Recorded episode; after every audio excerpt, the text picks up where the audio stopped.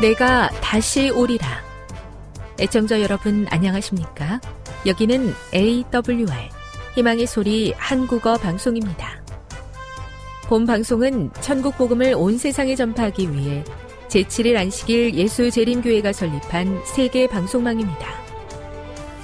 AWR 희망의 소리는 유럽, 라틴 아메리카, 아프리카, 러시아, 아시아의 방송망을 통해 전 세계에 복음을 전파하고 있습니다. AWR 아시아 희망의 소리 방송국은 한국어 방송을 매일 5시간씩 송출하고 있습니다.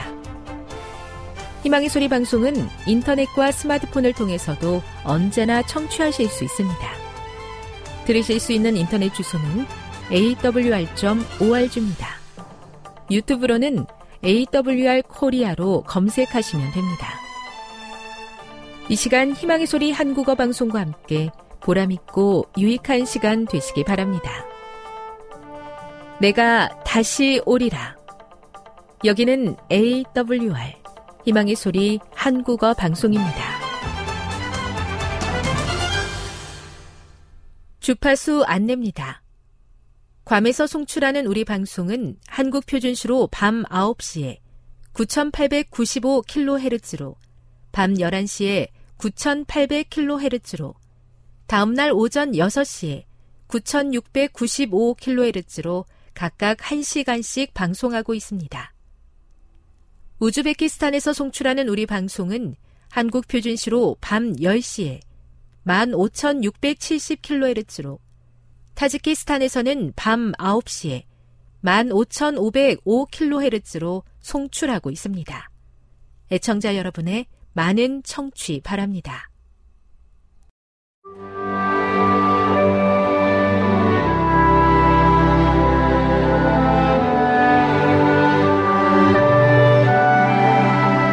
읽어주는 교과 다섯째 날 6월 30일 목요일 확실한 약속 내 평생에 선하심과 인자하심이 반드시 나를 따르리니 내가 여호와의 집에 영원히 살리로다. 시편 23편 6절.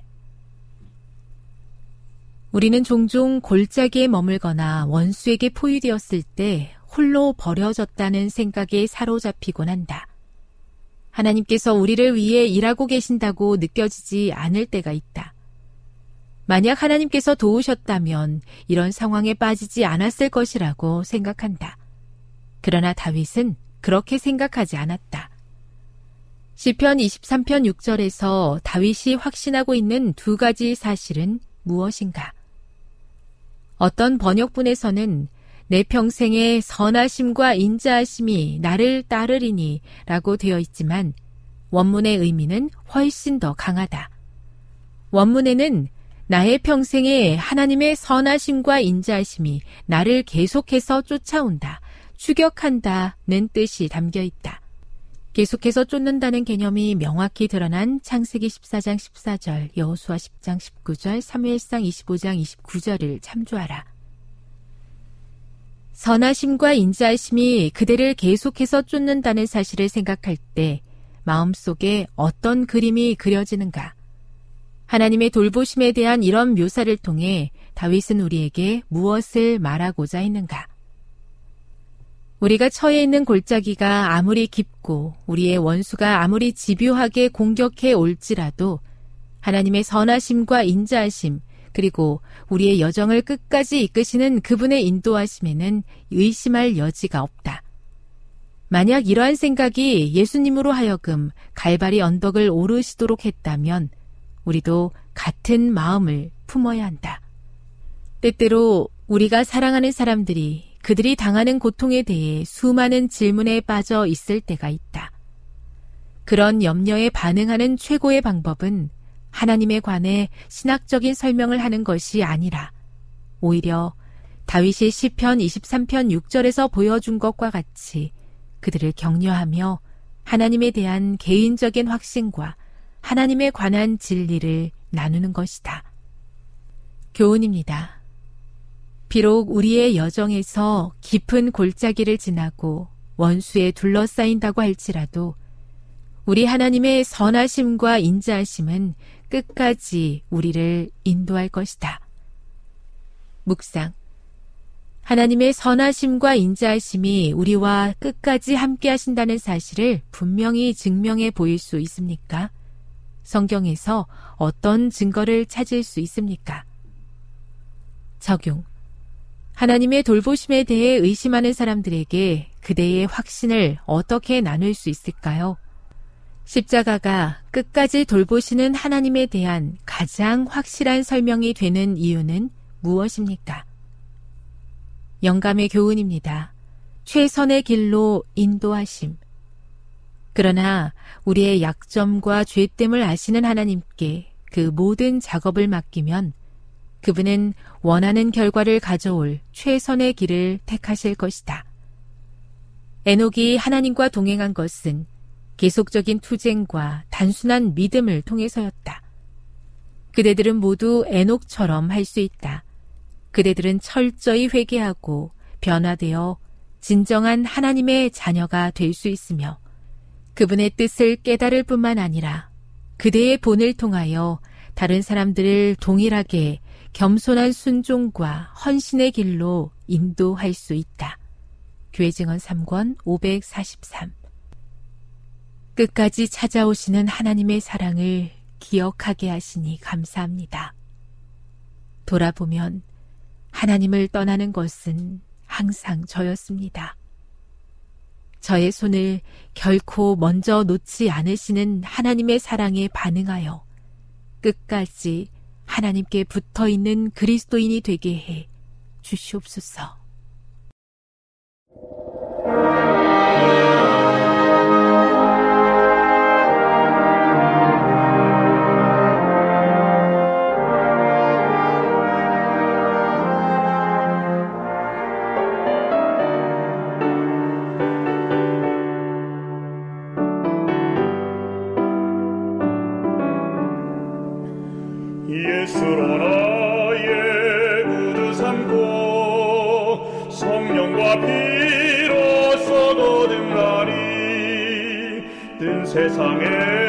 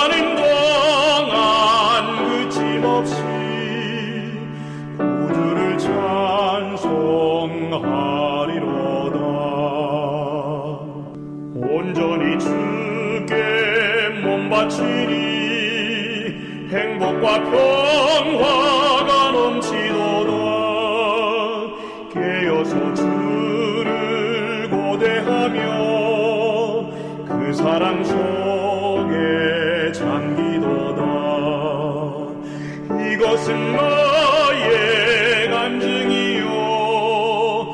이것은 나의 찬송일세 나 사는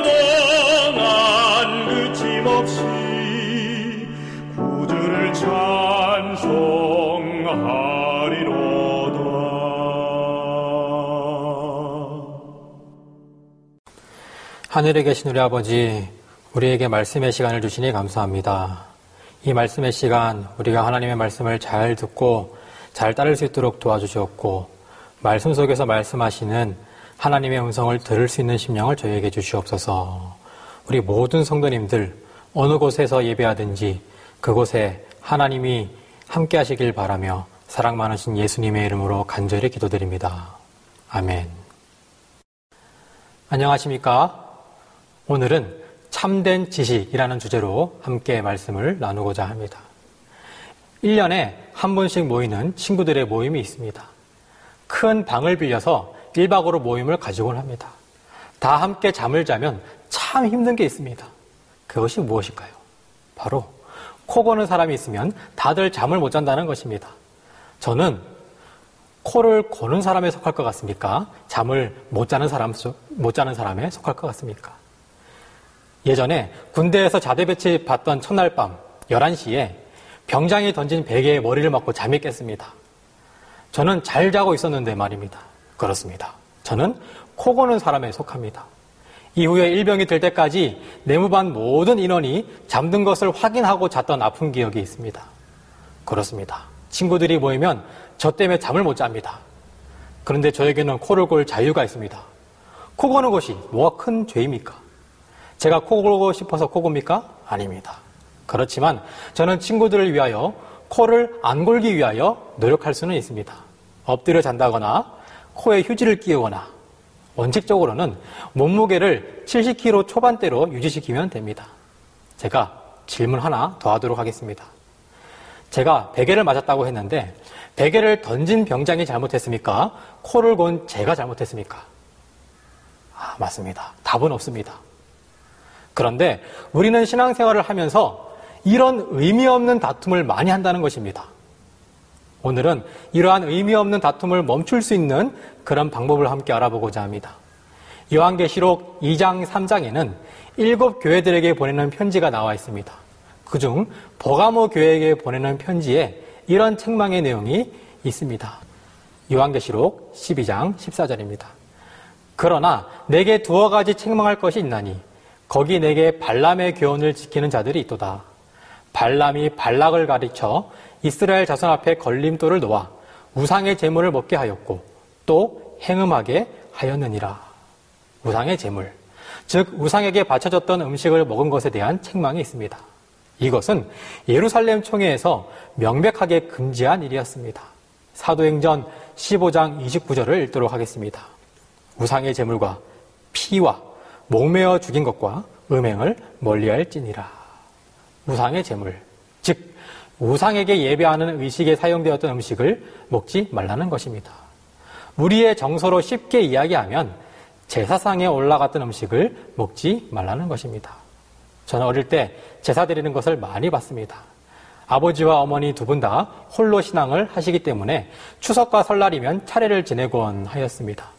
제사를 끝내고 나면 제사상에 올라왔던 음식들이 상에 올라오게 되는데 얼마나 맛있게 보이던지 그런데 아버지께서는 그 음식에 손을 대지 못하게 하였습니다. 너무 먹고 싶어서 눈물을 흘리는 저에게 할머니가 몰래 한두 개씩 입에 넣어주곤 했습니다. 성경대로 하면 제사 음식 몰래 먹은 저는 어떻게 될까요? 그런데 고린도 교회에게 보내는 사도 바울의 편지에 보면 사도행전과 요한계시록과는 다른 가르침을 주고 있습니다. 고린도전서 8장을 함께 보겠습니다. 고린도전서 8장 4절입니다. 그러므로 우상의 재물을 먹는 일에 대하여는 우리가 우상은 세상에 아무것도 아니며 또한 하나님은 한 분밖에 없는 줄 아노라. 음식은 우리를 하나님 앞에 내세우지 못하나니 우리가 먹지 않는다고 해서 더 못 사는 것도 아니고 먹는다고 해서 더 잘 사는 것도 아니니라.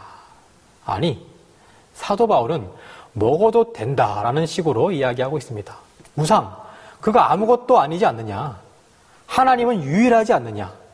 우상에게 바쳐진 음식을 먹는다고 구원 못 받는 것 아니다. 하나님은 우리를 음식으로 판단하지 않는다. 아니, 그러면 하나님께서 먹는 것으로 우리를 판단하지 않으신다면 왜 우리가 지금 음식을 가려가며 먹을까요? 그럴 필요 없지 않습니까? 이런 식으로 생각해서 많은 잘못된 교파들이 생겨나는 것입니다. 확실하게 아셔야 할 것은 성경은 오류가 없습니다. 이렇게 따로 봤을 때 이해되지 않았던 내용 위에는 이게 모든 것을 품을 만한 진리가 성경에 항상 있습니다. 초기 기독교의 역사에는 항상 다툼의 중심에 있었던 두 부류의 그리스도인들이 있었습니다.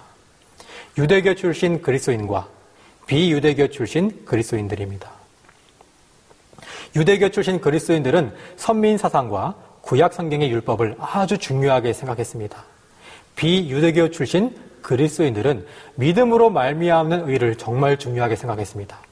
쉽게 이야기하자면 유대교 출신들은 보수적이었고 그에 비해 비유대교 출신들은 진보적이었습니다. 오늘 말씀의 배경이 되는 고린도전서 8장 또한 이러한 배경 아래 있습니다. 고린도 교회는 바울의 2차 선교 여행 때 설립되었습니다. 그리고 고린도 전서는 바울의 3차 여행 때 사도 바울이 에베소에 머물 때에 기록되었습니다. 고린도 후서는 고린도 교회의 문제들에 대한 질문을 받아서 답변하는 형식으로 이루어져 있습니다. 고린도 교회에서 우상의 재물에 대한 논란이 있었습니다. 당시 고대 도시들에서는 종교적인 행사나 예배, 제사에 사용된 음식들을 사제들이 다 처리했으나 그 양이 아주 많았기 때문에 자연스럽게 남은 음식들이 시장에서 판매되었습니다. 그리스도인들이 이러한 음식을 먹으면 안 되었지만 시장에 나온 음식들이 제사 음식인지 그냥 음식인지 구분하기가 정말 어려운 것이었습니다. 요즘처럼 바코드가 있어서 찍으면 원산지가 나오는 것이 아니었기 때문입니다. 이러한 배경 아래 그리스도인 사이에서 논쟁이 생겼습니다. 유대인 출신들이 이야기합니다. 이 말은 성경에 없지만 이해를 쉽게 하기 위해서 제가 첨부했습니다. 이렇게 이야기합니다. 예루살렘 총회에서 확실하게 우리가 정했지 않습니까?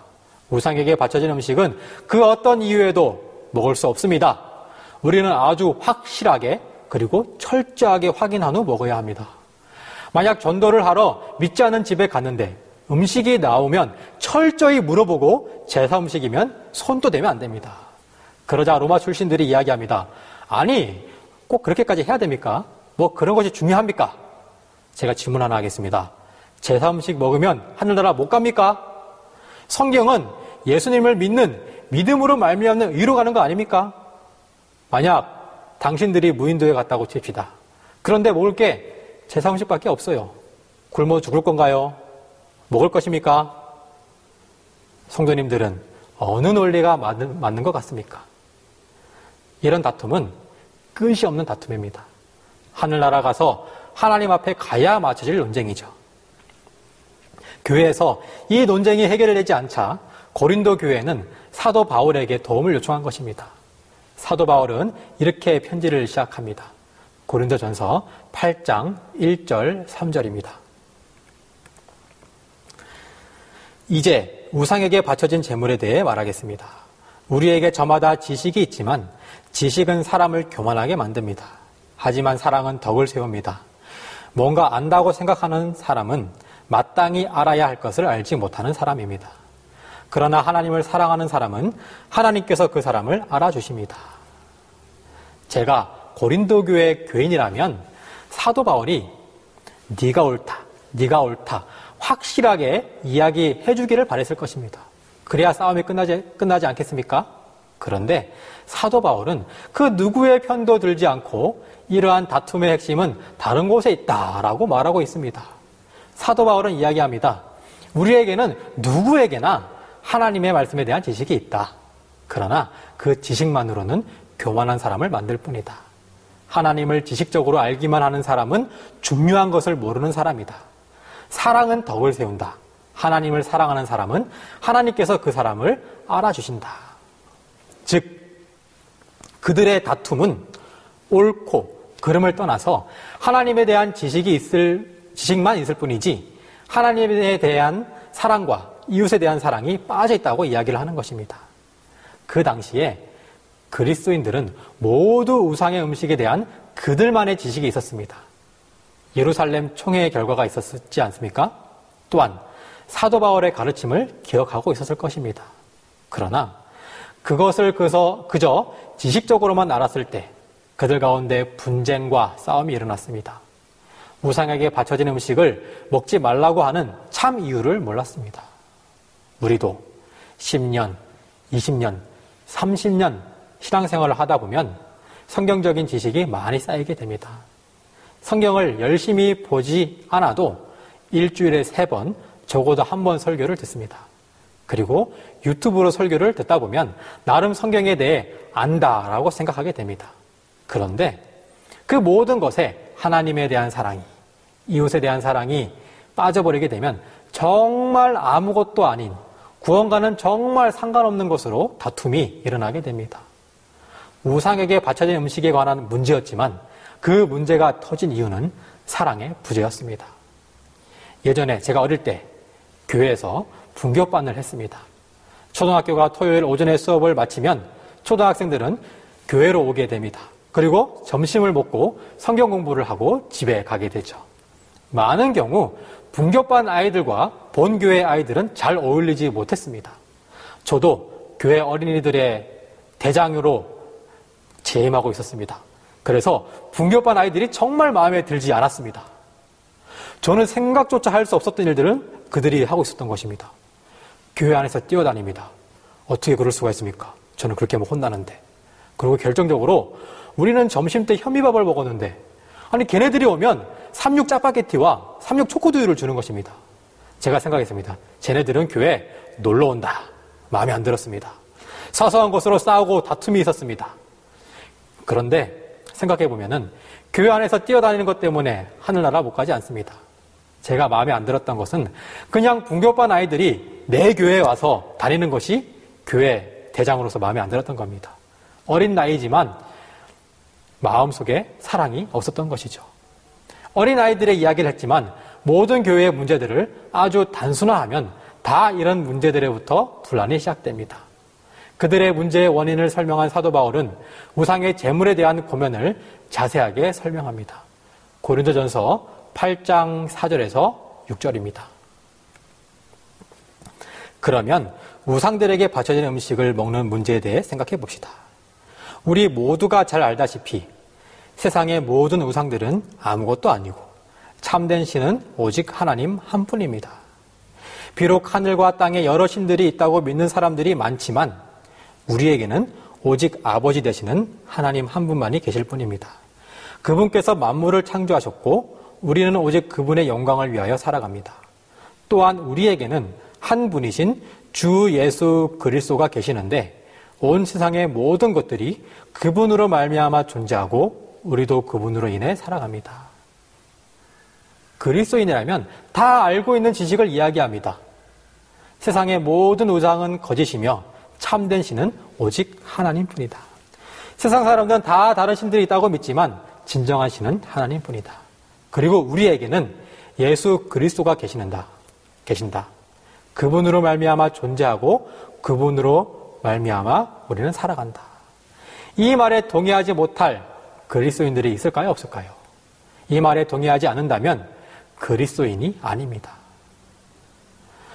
온전히 하나님을 섬기는 자들은 거짓 신들에게 그들에게 바쳐졌던 음식들을 먹는다고 해서 하나님의 노여움을 사거나 어떻게 되는 것이 아닙니다.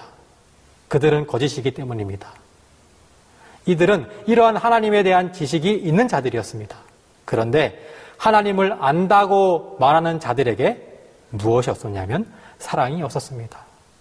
사랑이 없었을 때 그러한 지식은 교만이 되었고 다툼의 근원이 되었습니다.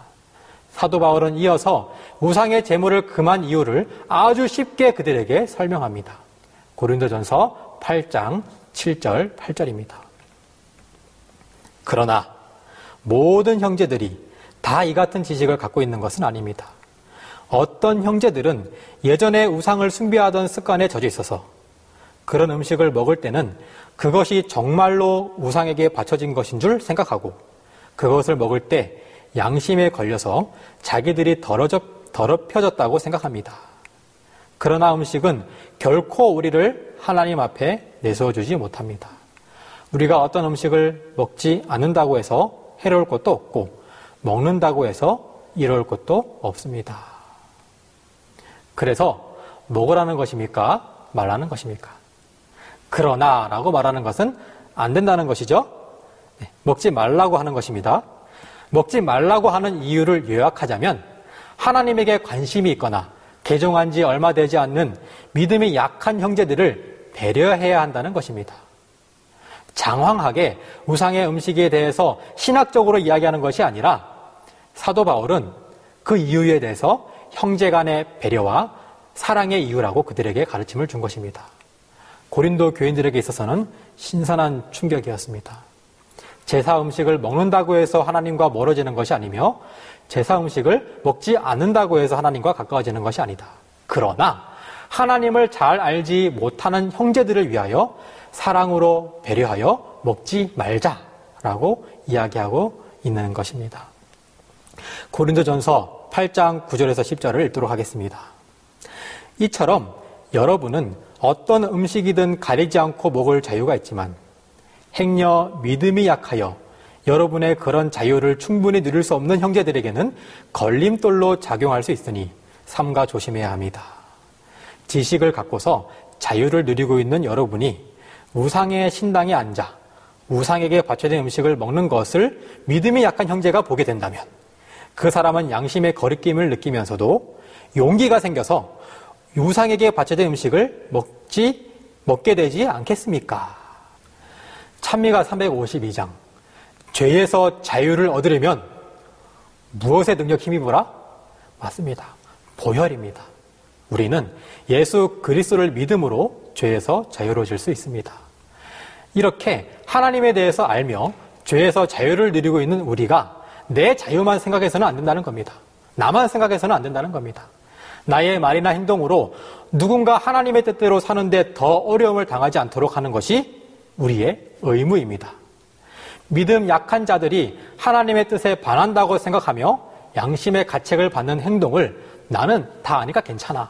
상관없어. 라고 이야기하며 행동할 때 믿음 약한 자들이 그것에 양심의 가책을 느끼는 행동에 빠지려는 상황을 일깨워서 죄를 지을 수 있게 만들 수도 있다는 것입니다.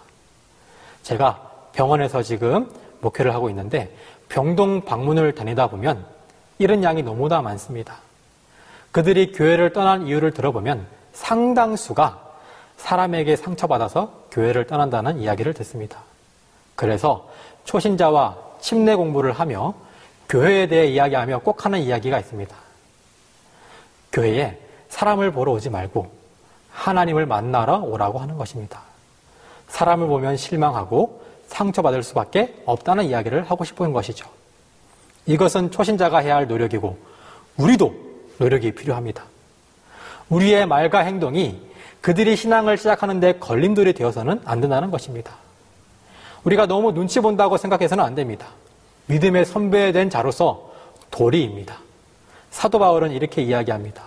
고린도 전서 9장 19절입니다. 내가 모든 사람에게 자유하였으나 스스로 모든 사람에게 종이 된 것은 더 많은 사람을 얻고자 함이라.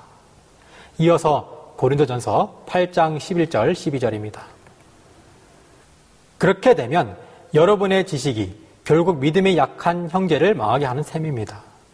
우리 주 그리스도께서는 그 약한 형제를 위해서도 죽으셨습니다. 이런 식으로 여러분이 형제에게 죄를 지어 믿음이 약한 형제에게 상처를 주게 된다면 여러분은 그리스도께 죄를 짓는 셈이 됩니다. 사랑이 없는 지식은 믿음 약한 형제를 죄에 빠지게 합니다. 그리스도께 죄를 짓는 것입니다. 하나님을 알기만 할 수는 없습니다. 사랑 없는 지식은 하나님을 모른다고 표현하는 것처럼 차라리 하나님을 모른다고 표현하는 것이 좋다는 것입니다. 이어서 고린도전서 8장 13절입니다. 그러므로 나는 화건합니다. 만일 내가 먹는 음식이 내 형제를 죄에 빠지게 한다면 내 형제가 내 음식으로 인해 걸려 넘어지지 않게 하기 위하여 나는 평생 고기를 먹지 않을 것입니다. 사도 바울이 이야기합니다. 내가 고기를 먹는 것이 다른 사람들에게 해가 된다면 나는 그로 인해 평생 고기를 먹지 않겠습니다. 라고 이야기하고 있는 것이죠. 우리는 믿음이 약한 동료 신앙의 동역자를 위해 자기의 이익을 위한 활동을 포기할 용기가 있어야 합니다. 그 일이 성서적으로 문제가 되지 않는 일이며 나에게는 전혀 문제가 되지 않는다고 할지라도 말입니다. 사도 바울은 뭐라고 합니까? 오해할 만한 여지가 있으면 형제가 오해하여 믿음에 문제가 생길 확률이 있다면 아예 고기를 먹지 않겠다라고 하였습니다. 이것은 한 영혼에 대한 관심이며 사랑이며 하나님이 가르쳐 주신 희생 정신입니다. 사랑하는 성도 여러분, 예수님의 재림이 정말 얼마 남지 않았습니다. 사도 바울의 입장에서 보면 우리는 다 지식이 있는 자들입니다. 어떤 지식입니까? 하나님을 아는 지식입니다. 많은 영혼들이 있습니다. 그들에게 하나님을 안다는 것이 무엇인지 잘 보여주는 우리 모두가 되었으면 좋겠습니다. 하나님을 아는 지식 속에서 예수님의 향기를 풍기시는 우리 모두가 되기를 간절히 바라며 말씀을 마치도록 하겠습니다.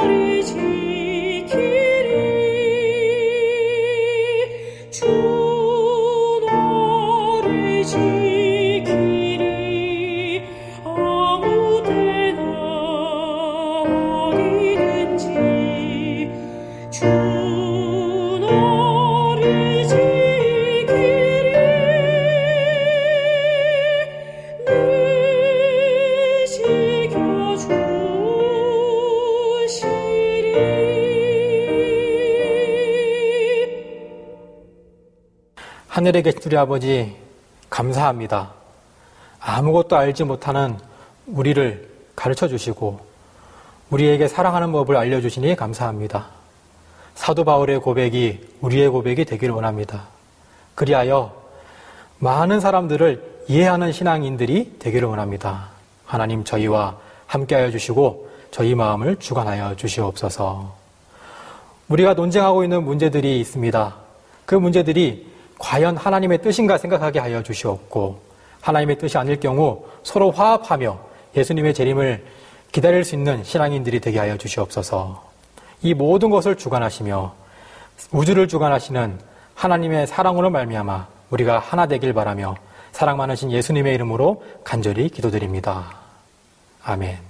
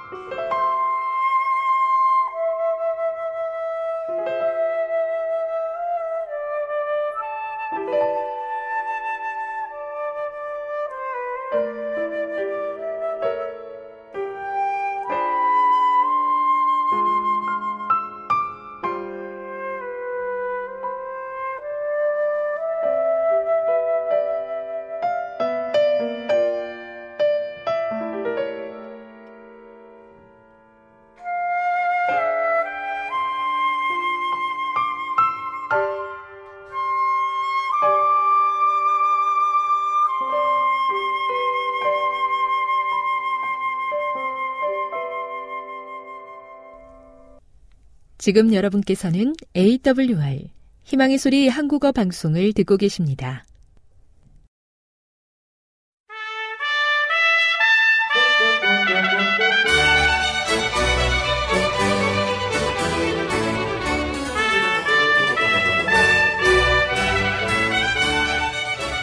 시청자 여러분 안녕하십니까 걸어서 성경 속으로 시간입니다 오늘도 이상락 목사님을 모시고 걸어서 성경 속으로 출발하겠습니다. 목사님 안녕하세요. 안녕하세요. 목사님을 모시고 이 방송을 진행할 때마다 새롭게 쏟아지는 이 성경 속의 모든 그 감동 또 지식들 때문에 행복한데요. 오늘 또 목사님을 모시고 힘차게 출발해 보도록 하겠습니다. 감사합니다. 어, 저희들이 지금 신의 산에 대한 이야기를 계속 듣고 있는데요.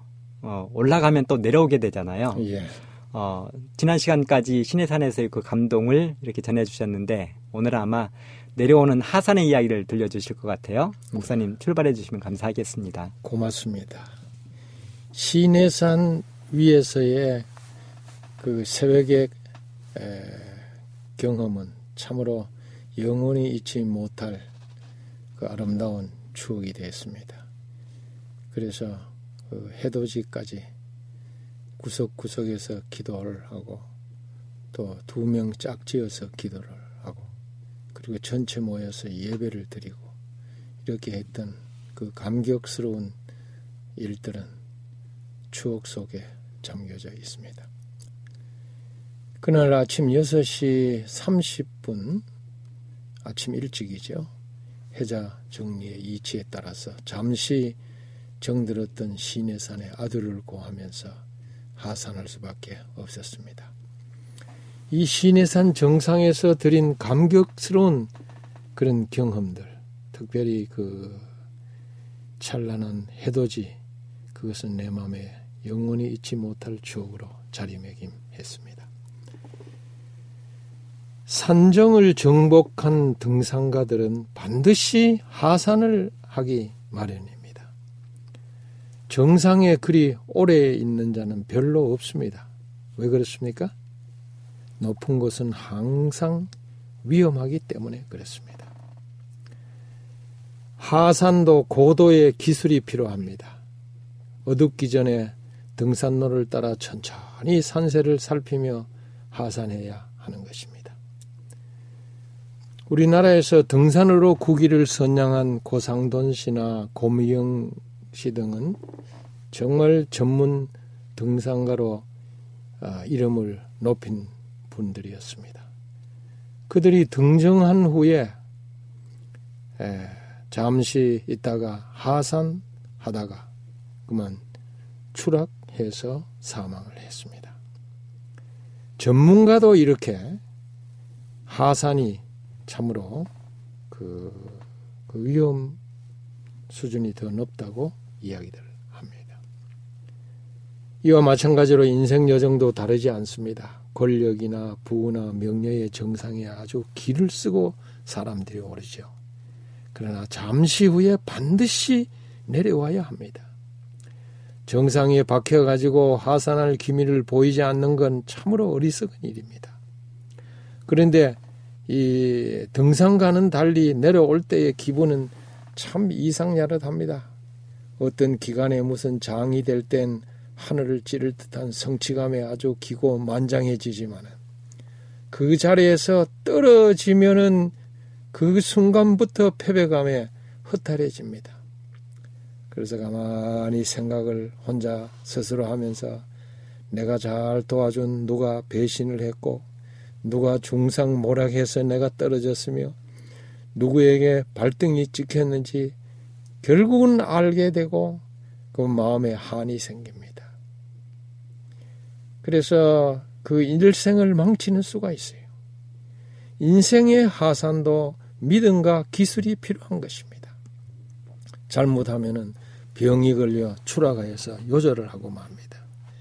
내려올 때에 품위를 잃지 않아야 한이 생기지 않는 것입니다. 잘못하다가는 남은 인생 쓸데없이 한풀이 하다가 허송세월 보내고 마는 것입니다. 성경의 다윗과 사울의 관계를 생각해 보면 다윗을 쫓던 어리석은 사울 왕은 허망한 일에 목숨 걸고 그 일생을 한풀이 하다가 끝을 냈습니다. 우리는 이 사울 왕처럼 허망한 일에 목숨 걸 필요가 없는 것입니다. 그래서 시내산에 내려오다가 잠깐 서서 걸어온 저의 길을 돌아봤습니다. 뭐든지 흘러넘쳐서 채워진 살만 나는 세상을 만난 듯 모든 사람들은 움켜쥐고 하나라도 더 가지려고 아둥바둥댑니다. 탐욕은 끝이 없고 인심은 각박해지고 마음은 공허해집니다. 행복이 채워지려면 먼저 이런 그 고정관념과 아집을 버리고 집착해서 벗어나 자신을 비워야 합니다. 욕망을 내버려야 합니다. 인생을 살다 보니 그 버리면은 얼마나 편하고 얼마나 좋은지 참 절감을 하게 됩니다. 여러분, 인생은 한순간이요. 한낮 일장 춘몽에 불과한 것입니다. 하무 11홍이요. 건불 10년이라고 하는 말이 망고에 진리인 것입니다. 권력, 부귀영화, 자존심, 체면, 명예 이런 말이 있습니다. 이런 것들을 이해했다 그런 건 모조리 다 개나 주어버리라 그래요. 맞아요. 모든 게 다 명불허접인 것입니다. 이런 모든 것을 버리고 마음을 비우면 비로소 보이기 시작하는 것입니다. 비우지 못하고 내가 누군데 하는 허장 성세가 모든 고통의 원인이 되는 것입니다. 버리지 않고는 번뇌에서 벗어날 수 없습니다. 새를 보십시오. 많이 비울수록 높고 멀리 나는 법인 것입니다. 그게 바로 이집트에서 모세가 경험한 것입니다.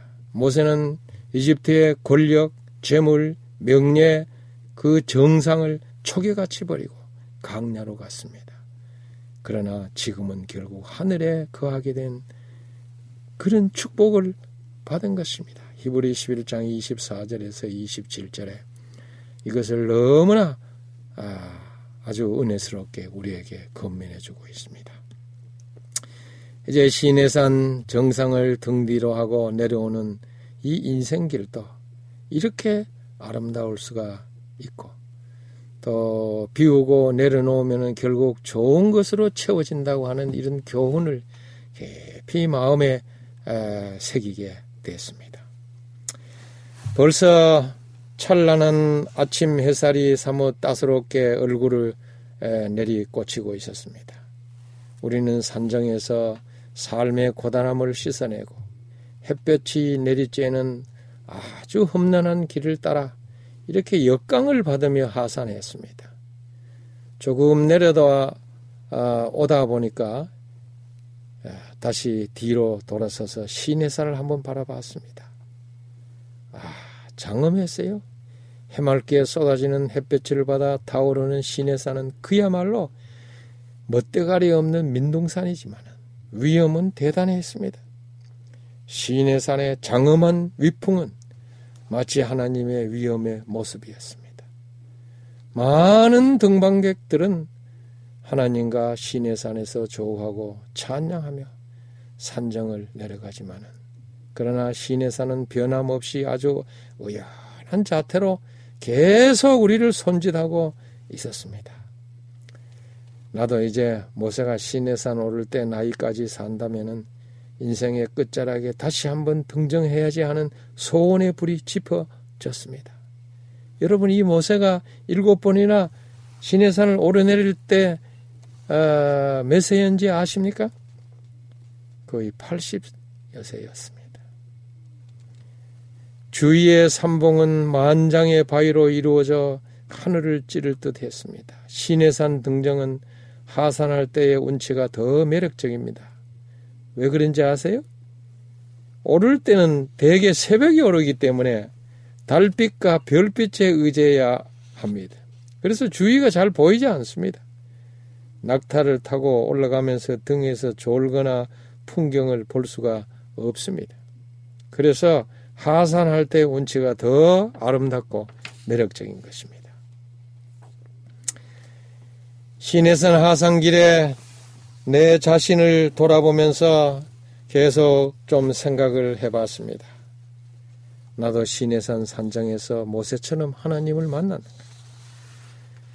검은 내 구리빛의 얼굴에서 모세처럼 영광의 강체가 나고 있는가? 나도 백성에게 줄 계명을 받았는가? 한참 생각을 해보니까 그래도 무엇인가 잡히는 듯 했습니다. 마음이 뿌듯했습니다. 뭔가 얻은 것 같았습니다. 그래서 우아한 나무 몇 그루가 서 있는 시내산 산자락의 오아시스에 도착을 했습니다. 모세가 시내산을 오를 때에 아론과 아답과 나비우 그리고 74, 70 장로들을 기다리게 한 곳입니다. 출애기 24장 1절 2절에 나오죠. 엘리야 선지자가 피하여 40주 40냐 행해서 호렙산으로 왔을 때 유했던 곳이 바로 그곳입니다. 그런데 한 베드윈 여인이 두레박으로 그 엘리야의 운물에서 물을 기는데 가만히 내가 쳐다봤더니 영락없이 한국의 아낙네가 우물에서 물을 긷는 그런 옛날 그 시골 풍경과 별반 다를 바이 없었습니다. 아, 사람 사는 곳은 별반 다름이 없는 법이구나. 그렇게 느껴졌습니다. 이제 그 내려오면서 보면은 회개의 문이 있고 겸손의 문이 있는데 아, 이런 문들을 통과해서 계속 아, 시내산을 내려왔습니다. 내려오다 보니까 저 멀리 산자락에 시내 강야가 훤하게 보였습니다. 어제 그 버스를 타고 올 때에 계속되던 돌산 투성이에 어떻게 저런 드넓은 평면의 강장이 그 있었는가 그게 나타난 게 너무나 신기하기만 했습니다. 모세가 십계명을 받아 여기 시내산에 내려오다 여기 좀 서서 보니 바로 그곳에서 이스라엘 백성들이 금송아지를 만들어 놓고 빙글빙글 돌며 춤추고 있었습니다. 금송아지 숭배가 아주 한창이었습니다. 모세는 그만 화가 났습니다. 자기가 잠시 없다고 해서 백성들이 이렇게 반역을 일으킨 것입니다. 모세는 그만 화가 나서 그걸 부숴 가루를 만들었습니다. 그리고 이스라엘 백성이 마시는 물에 뿌려서 모든 백성들로 하여금 마시게 했다고 출애굽기 32장 20절에 나옵니다. 아마 제 생각에는 물을 마신 백성 중에 금속 중독증으로 죽은 자가 있었을 것이라 그런 생각이 좀 들었습니다. 나중에 그 밑에 내려와서 시내 평야를 이렇게 지나면서 봤더니 그 왼편 언덕에 꼭 금송아지를 닮은 바위가 아, 박여 있었습니다. 그래서 금송아지 경배의 교훈을 되새기며 아, 우리가 그 성경 말씀을 다시 상기하게 되었습니다.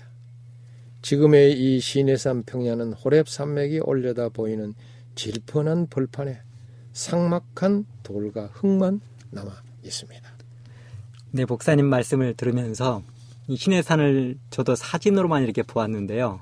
아주 제 머릿속에 시내산이 생생하게 그려졌습니다. 근데 목사님 그 올라가실 때 낙타 타고 올라가셨잖아요. 예, 예. 내려오실 때는 걸어서 내려오는 거예요? 그래요. 예, 예.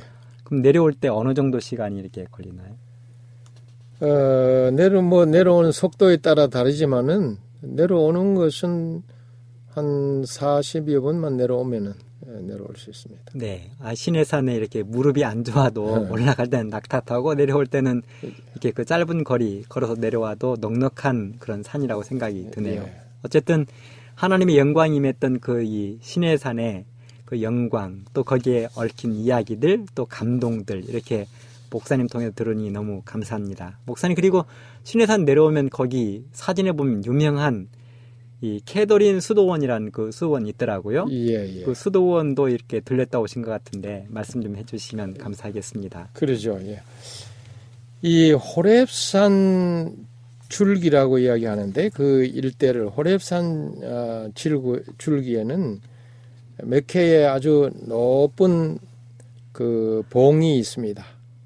최고 봉이 모세의 산이라고 하는데 아랍 명으로는 제벨 무사라고 그럽니다. 2285m 높이입니다. 그로부터 서남쪽에 있는 카타린 산이 있는데 에, 이것도 어, 아베 아랍명으로 어, 제벨 카타린이라고 하는데 2652m의 높이입니다. 그리고 서북 쪽에는 라스에스 샤프사페 산이 있는데 이 산은 1993m나 됩니다. 이 세 정상 중에 성경의 시내 산은 어, 어디냐 하고 의견이 서로 갈리지만은 5세기 이래 전통적으로 모세의 산, 즉 제벨 무사라고 어, 간주하고 있습니다. 시내 산은 노아 홍수 때 호랩산 줄기에서 한번 크게 융기해서 솟아난 항구비인 것 같았습니다. 그런 의미에서 호랩산과 시내산은 같은 산에 대한 두 이름입니다. 출애굽기 19장 11절과 신명기 4장 11절 또 9장 8절을 종합해서 보면은 아, 이 호랩산과 시내산은 같은 산에 대한 두 이름으로 아, 결론을 내릴 수 있습니다. 그러나 아, 학자들 간의 사이에 그 이야기는 또 다른 의견을 갖는 사람도 있습니다. 혹자는 그 사우디아라비아의 라오주산이 시내산이라고 주장을 해요. 한국에 있는 여러 그 학자들도 그렇게 이야기를 하는 분들이 있습니다. 요즘 들어서 아주 무척 어, 많은 분들이 여기에 이 주장에 그 찬동을 하는데요. 시내 반도에 있는 제벨 무사가 그 그러니까 어, 우리가 말하는 이 카타린산 그 어, 말고 모세의 산, 모세의 산, 이거 제벨 무사를 모세의 산인 모세의 산이 성경에 나오는 시내의 산이라고 하는 것이 정설입니다. 그래서 여기에 대해서 좀 그렇게 생각하면 어, 안전한 주장이라 생각합니다. 그래서 성경에 보니까 시내산의 위치에 대해서 신명기 1장 2절에 호랩산에서 세일산을 지나 가데스 바나에까지 열 하루 길이었더라고 했습니다. 요거를 계산해 보면은 지금의 그 모세의 산이 그 제벨 무사가 아, 성경상 시내산이라고 하는 이 정설이 맞다고 하는 것을 알게 되는 것입니다. 한 번은 이 모세가 떨기나무 속에 불꽃을 보다가 아, 다가갔습니다. 그 속에서 여호와께서 말씀하시기를 그를 택하여 이스라엘 백성을 건져내어 적과 꿀이 흐르는 땅으로 인도하시겠다고 어, 하셨습니다. 주록기 3장 4절부터 10절에 보면은 바로 그것이 호랩산입니다. 엘리야가 갈멜산에서부터 40주야를 걸어서 도청한 것도 바로 이 호랩산인 것입니다. 열왕기상 19장 1절부터 8절에 어, 보는데 야, 이 수도원 이야기를 하려고 이 서론을 이야기하다 보니까 시간이 다 가세요. 이제 다음 시간에 본격적으로 이 수도원에 대해서 좀 아, 말씀을 드리도록 그렇게 하겠습니다. 네, 목사님. 오늘 시간이 다 되어서 아쉽지만 네. 오늘 여기서 마쳐야 될 것 같습니다. 고맙습니다. 감사합니다.